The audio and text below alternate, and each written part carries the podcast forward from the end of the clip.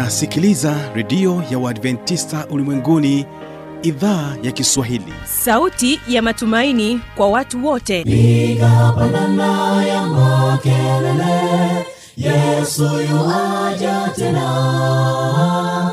Ipata sauti imba sana yesu yuaja tena. Anakuja anakuja yesu yuaja tena. Hii ni sauti ya matumaini kwa watu wote.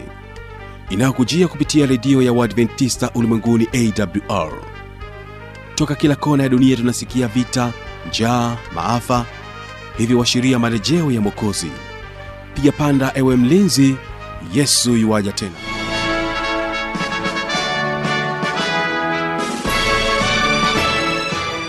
ni matumaini yangu hujambo na unaendelea kutegea sikio idhaa ya kiswahili inayopatikana katika masafa mafupi ya mita bendi 25 lakini pia kupitia tovuti ya wwwawrrg kumbuka pia tunapatikana kupitia redio ya morning star fm pamoja na rock fm kutoka kule jijini mbeya. Unaweza pia kutupata kupitia tovuti ya wwwawrorg na mpendo wa msikilizaji karibu tena katika matangazo yetu na hiki ni kipindi cha biblia ya kujibu. Jina langu lifanywe tanda. Wategesikio kwanza hawa ni kwaya hii ya vijana ya ay kutoka kule usariva wanasema kwamba asubuhi. Asubuhi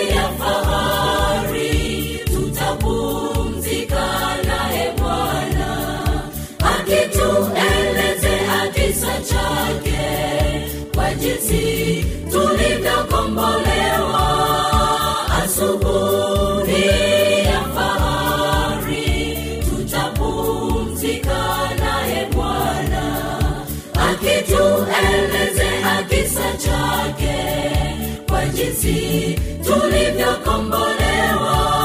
Tutatembea tukiwa naye akitufuta yale machozi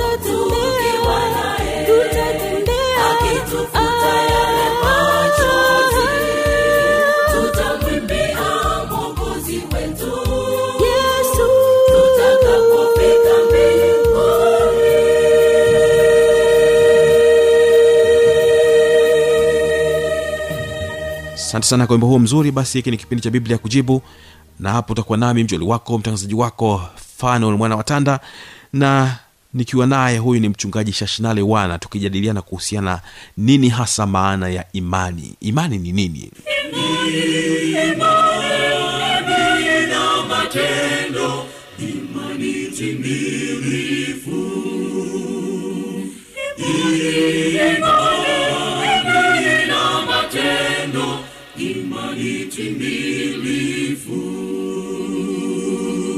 mpendwa msikilizaji nipende sana kukaribisha katika kipindi kizuri cha biblia ya kujibu leo tena katika kipindi cha biblia ya kujibu tutaweza kuzungumzia swala zima la imani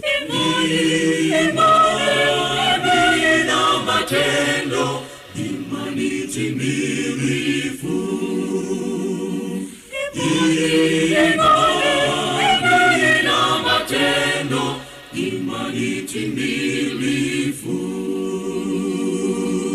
hapa leo nimeweza kupata fursa pekee kuweza kukutana na mchungaji shashinale wana ambaye tutaweza kushirikiana naye katika kipindi hiki cha biblia ya kujibu. Karibu sana katika studio za awr asante sana. Moja kwa moja tuende katika kipindi chetu cha biblia ya kujibu. Kuna msikilizaji hapa kutoka mkoani morogoro ana swali ambayo linasema kwamba imani ni nini? Huyu anaitwa bakari swedi kutoka mkoani morogoro anasema kwamba imani ni nini? Karibu mchungaji shashinale wana nashukuru sana kwa kunikaribisha hapa studio. Nipende kwanza kumpongeza ndugu bakari swedi wa morogoro kwa umakini ambao anaonyesha na kwa kufuatilia zaidi vipindi vya redio hii awr unapozungumzia juu ya imani kitu cha kwanza unatakiwa ujiulize kwamba ah, imani ni nini na kinyume cha imani ni nini? Nianze kwa kusema ya kwamba kinyume cha imani ni mashaka. Je umewahi kuwa na mashaka katika maisha yako ndugu msikilizaji kama umewahi kuwa na mashaka katika maisha yako ina maana ya kwamba haujawahi kuwa na imani au una wasiwasi juu ya imani yako. Sasa basi unapokuja ukiingia zaidi katika swala la imani imani maana yake ni nini? Imani inaweza ikawa ni wazo juu ya jambo fulani ukawa na wazo katika yako katika kichwa chako unawaza juu ya kitu fulani na uka, ukaliweka na uka, ukawa unaliamini sasa ili wazo linaweza ikawa pia au itikadi itikadi juu ya kitu fulani. Sasa itikadi unapokuja kwenye swala la imani ni itikadi yenye msimamo madhubuti inaweza ikawa ni itikadi juu ya siasa itikadi juu ya dini. Kwa hiyo imani inaweza ikawa ni itikadi.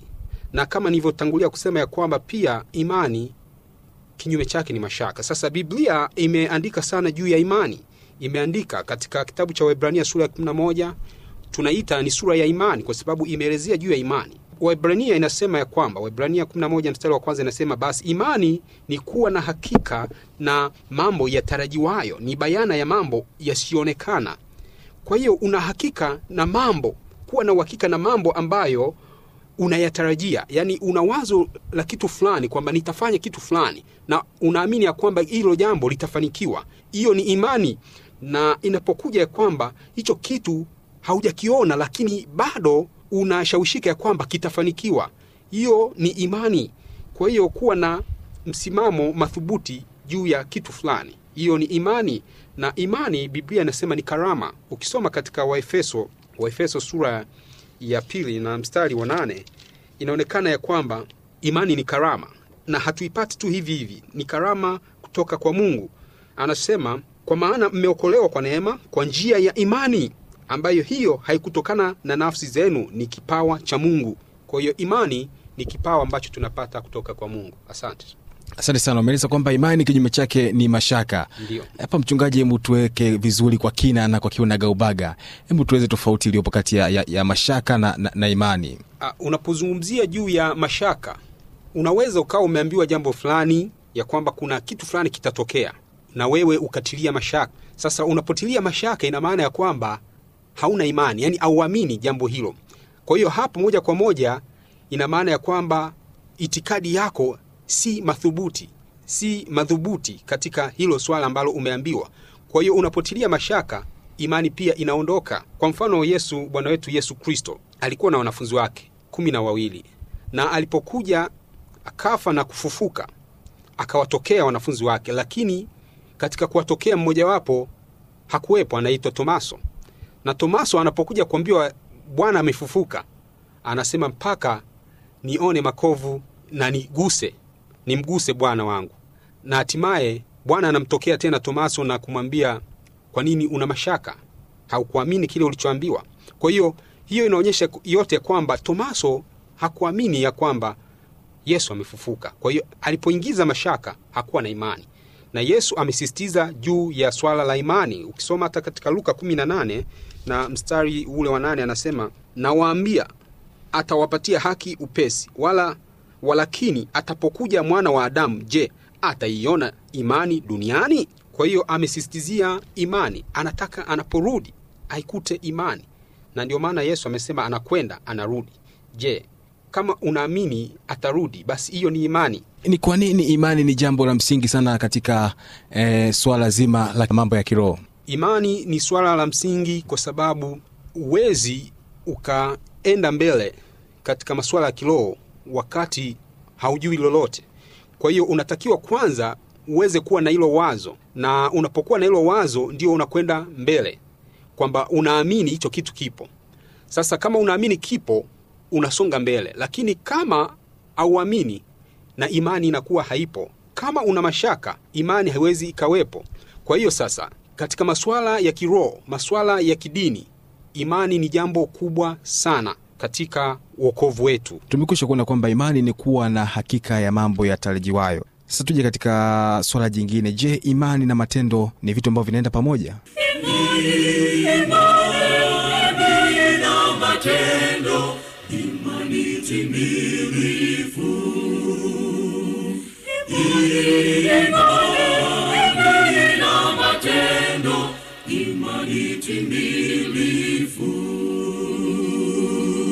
Unaposema unaamini juu ya kitu fulani, lazima pia uonyeshe matendo ya dhahiri ya kwamba unaamini juu ya hicho kitu. Kwa mfano, utaposema ya kwamba mimi ni Mkristo, lazima watu waone Ukristo. Kuna kisa kimoja ambacho ni maarufu sana cha mwindi mmoja aliyeitwa Mahatma Gandhi. Gandhi alienda kuishi Uingereza na alipofika kule alitaka kujifunza habari za Kristo. Na Uingereza nyakati hizo za miaka ya 40 kulikuwa na ubaguzi mkubwa wa rangi. Gandhi alipofika makanisani, akaenda kwenye kanisa la kwanza, akaambiwa ondoka, hii siyo sehemu ya Wahindi, tafuta sehemu yao. Matokeo yake hakupata nafasi ya kujifunza juu ya Kristo, lakini alipata nafasi ya kusoma habari za Kristo, na hatimaye alivyorudi India, ndipo wale wazungu wakapeleka ujumbe kule India, habari za Yesu. Na walipofika akawauliza, nyinyi mnahubiri habari za yule Yesu aliandikwa kwenye Biblia? Wakamwambia ndiyo. Akasema, kama mngeishi kama jinsi ilivyoandikwa habari za huyo mtu, basi India yote na ulimwengu wote wangekuwa wafuasi wa huyo mtu, lakini watu hawaishi kama yule bwana wao alivyoishi. Hii ina maana gani? Ya kwamba wale wazungu walijiona wao ni watu bora, kwa hiyo ubora wao ukawazuia wasionyeshe imani, imani isidhihirike kupitia matendo yao. Kwa hiyo uwezi ukavitenganisha uka hivyo vitu viwili, imani na matendo, na ndio maana katika kitabu cha Yakobo, kitabu cha Yakobo, waraka wa Yakobo kwa watu wote, sura ya pili mstari wa 14 anasema Ndugu yangu, yafaa nini mtu akisema ya kwamba anayo imani lakini hana matendo? Je, ile imani yaweza kumwokoa? Na nitaluka hadi mstari wa 17 anasema vivyo hivyo na imani isipokuwa na matendo imekufa nafsini mwake. Na ndiyo maana wale wazungu hawakufanikiwa kupeleka injili India kwa wakati huo, lakini sasa hivi juhudi zinafanyika, injili inakubalika India na watu wanampokea Kristo kwa sababu wanaona imani na matendo. Kwa hiyo haviwezi vikaepukika hivyo vitu viwili, imani na matendo vinakwenda pamoja. Asante. Kuna haja yote ya kusadiki kitu ambacho hakipo? Ya, tunapokuja sasa katika masuala ya kiroho, ndipo hapo sasa kuna haja ya kusadiki, kwa sababu unapoambiwa Mungu yupo alafu wewe unakataa hicho kitu, utakuja kuulizwa. Baba wa Taifa Mwalimu Nyerere aliwahi kusema ya kwamba ni bora uweze kuamini ya kwamba Mungu yupo, alafu ukifika huko usimkute wala hautakuwa na kitu ambacho umepoteza, lakini ukasema ya kwamba hayupo, alafu ukaenda ukamkuta akasema ya kwamba usije ukajilaumu. Kwa hiyo ndivyo ilivyo kwamba unapoambiwa kwamba Mungu yupo. Na kama Mungu yupo kikubwa ndipo hapo sasa unatakiwa kusadiki. Na kusadiki ndio huko imani ina inaendana na iko kusadiki. Kwa hiyo unaposadiki unathibitisha kile ambacho kimezungumzwa kimeandikwa. Na uzuri ni kwamba katika dunia yetu tumepewa kitabu kitakatifu biblia ya kwamba ni kitabu ambacho kinafunua juu ya mungu ambaye yupo. Kwa hiyo kusadiki kuna nafasi ya kusadiki katika masuala ya kiroho kwamba unapoambiwa mungu yupo yesu alikufa kwa ajili yetu. Ni masuala nyeti yanayoshughulika na umilele wetu. Kwa hiyo tunatakiwa tusadiki lakini pia sio kusadiki kila jambo kusadiki kila jambo. Kwa mfano sasa hivi kumekuwa na masuala ambayo yamekuwepo yakiingia katika ulimwengu wetu wa leo. Sasa hivi watu wameamua kuingia na kuvaa kuoana wanaume kwa wanaume wanawake kwa wanawake. Wakiulizwa wanasema ya kwamba ndio tumeumbwa hivyo tulivyo. Sasa hiyo watu wanataka wasadikishe wengine kwamba wameumbwa hivyo. Lakini sivyo mungu alivyowaumba watu na sio mpango wa mungu huwe hivyo. Kwa hiyo huwezi ukasadiki katika kila jambo. Na kitu kingine nadharia nyingi zimekuja zinasema ya kwamba tulikuwa manyani. Sasa huwezi ukasadiki ya kwamba ulikuwa nyani je kuna mtu yoyote ambaye ana uthibitisho wa kusema ya kwamba aliwahi kuambiwa na babu yake ya kwamba babu yako nyani aliwahi kutuachia wosia huu? Ukifuatilia utakuta kwamba hakuna mtu hata mmoja ambaye alipata wosia toka kwa babu nyani. Kwa hiyo hatukuwahi kuwa manyani. Tuliumbwa kwa sura na mfano wa mungu. Kwa hiyo katika swala la kusadiki sio kila kitu unasadiki lakini inapofika maswala nyeti ya uokovu hapo ndipo inatakiwa tuweze kuthibitisha imani yetu kwa kusadiki swala la uokovu asante sana. Imani ni, ni kuwa na hakika ya mambo yatarajiwayo na tunajifunza mambo mengi sana katika maandiko matakatifu ambayo yamekwisha ya kupita huko nyuma. Vipi kuhusiana na swala hili? Ni vitu gani hasa ambavyo vinachangia mtu anakuwa na, na, na ile hali ya kuamini? Nini, nini hasa kinafanya mwanadamu anakuwa na hali ya, ya kuamini? Unapoangalia masuala ambayo yamepita kuna vielelezo ambavyo vimeachwa kwa hiyo kama kuna vielelezo ambavyo vimeachwa katika nyakati zilizopita wenzetu waliacha vielelezo mbalimbali. Kwa hiyo inapofika swala la imani pia tunaweza tukaamini na ni rahisi zaidi kwa sisi kuamini juu ya mambo yaliyopita kwa sababu tayari yamewekwa kwenye historia. Lakini sasa inapofika katika swala la kuamini mambo yanayokuja mambo tarajiwayo hiyo hapo ndipo inapokuja swala gumu sana lakini kuna kitu kimoja mimi nimejifunza ya kwamba kama amesema mungu mimi nitaamini. Lakini kama hajasema mungu hapo ndipo tuna nafasi pia ya kuweza kujadiliana zaidi. Kwa hiyo inapokuja kwamba imani ni kuwa na hakika na mambo yatarajiwayo tunaamini ya kwamba mungu wetu mungu ambaye tunamwamini si mungu kigeugeu. Na yeye amejidhihirisha katika kitabu cha malaki sura ya tatu anasema yeye si kigeugeu. Kwa hiyo kama mungu si kigeugeu huwezi ukaingiwa na mashaka kwa sababu ana matarajio mazuri kwetu sisi. Katika yeremia 29 anasema ya kwamba mawazo anayotuwazia sisi ni mawazo mazuri mawazo ambayo sio kama wanadamu ambayo anamwazia mwenzake. Ni mawazo mazuri na mawazo yenye kujenga zaidi. Kwa hiyo nina haki ya kuweza kuamini. Na ukisoma katika Waebrania sura ya 11 mstari wa 6 anasema lakini pasipo imani haiwezekani kumpendeza. Kumpendeza nani? Kumpendeza mungu. Kwa hakika maana mtu amwendeaye mungu lazima aamini kwamba mungu yupo na kwamba huwapa thawabu wale wamtafutao. Kwa hiyo kumbe unakuta dini nyingi wanaposhughulika na swala la imani wengine pia wanatafuta thawabu na thawabu tunaipata thawabu ni, ni mibaraka. Kwa hiyo ili uweze kupata mibaraka toka kwa mungu swala la imani ni nyeti sana. Ili uweze kumpendeza mungu imani ni kitu nyeti sana. Kwa hiyo hauwezi ukampendeza mungu kama hauna imani kwamba mungu yupo ukiamini mungu yupo unampendezesha yeye na pia kuna unamwendea na hatimaye utapata kile ambacho mungu anawapatia waja wake. Ninashukuru sana. Ni matumaini yangu mpendo wa msikilizaji umeweza kuelewa nini hasa maana ya imani. Mimi ni mtangazaji wako mjoli wako fan mwana watanda lakini katika siku ya leo niweza kupata fursa pekee kwa naye mchungaji shashinale wana kutoka hapa eh, mkoani morogoro ni matumaini yangu pia bwana bakari swedi kutoka hapa morogoro utakuwa umeweza kubarikiwa vya kutosha kupitia swali ambalo umeweza kuuliza kupitia studio zetu hizi hapa za awr kuhusiana na swala zima la imani. Nini maana ya imani? Uweze kubarikiwa. Na matendo. Imani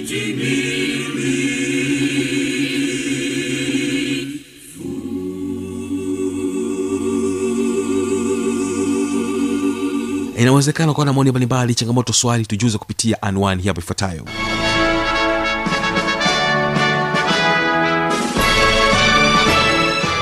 Redio ya uadventista ulimwenguni awr sanduku la posta 172 morogoro tanzania.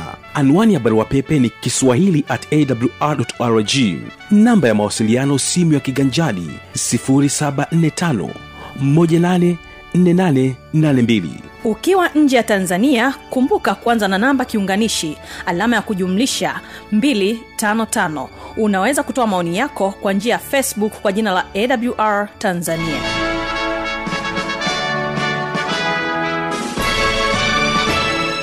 Asante kwa kuwa nasi na kutenga muda wako kuendelea kutegea sikio idhaa ya kiswahili ya redio ya wadventista ulimwenguni. Uweze kubarikiwa.